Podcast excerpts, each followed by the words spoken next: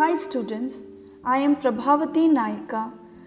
Here is the summary of the lesson The Last Leaf from Enchanting English of grade 8. The Last Leaf is a lesson written by O. Henry. Sue and Johnsy were two friends who lived at the top of the building with three floors.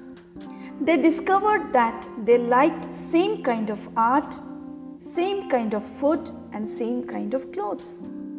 So, they decided to live and work together. They lived in Greenwich. It was winter. One day, Johnsy fell seriously ill in the month of November.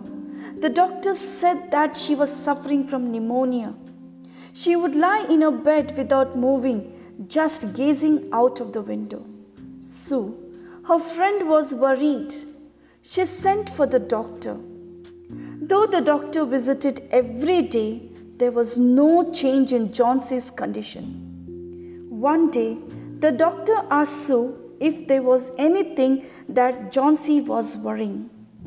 And Sue replied, No. When, when she inquired the doctor why he was asking about it, the doctor said that Johnsy seems to has she has made up her mind that she is not going to get well. If she doesn't desire, if she doesn't desire to live, medicines will not help her. So tried her best to make Johnsy take interest in things around her. She talked about the clothes and fashions, but Johnsy did not respond. Sue brought her drawing board into Johnsy's room and started painting. To take Johnsy's mind off her illness, she whistled while working. Suddenly, Sue heard Johnsy whisper something. She rushed to her room and heard Johnsy counting backwards 12, 11, 10, so on till she counted six. She saw an old ivy creeper climbing halfway the, up the brick wall opposite to the window. The creeper was shedding its leaves. When Sue asked Johnsy what was it, six, replied Sue. And that they are falling faster now. Three days ago, there were more than hundred leaves. When the last leaf falls, I will die. Sue said, That was nonsense. What have the old ivy tree leaf to do with your getting well? The doctor is confident that you will get better. Behrman was an old man. He was 60 year old painter who lived on the ground floor. His lifelong dream was to paint a masterpiece, but that remained a dream. Sue approached him and narrated everything about Johnsy. So Behrman agreed to go and see Johnsy. They tiptoed into the room. Johnsy was sleeping. Sue drew the curtains together and they went to the next room. Oh, there was only one leaf left on the creeper. That was it was raining heavily and an ice cold wind was blowing. It seemed as though the leaf would fall any minute now.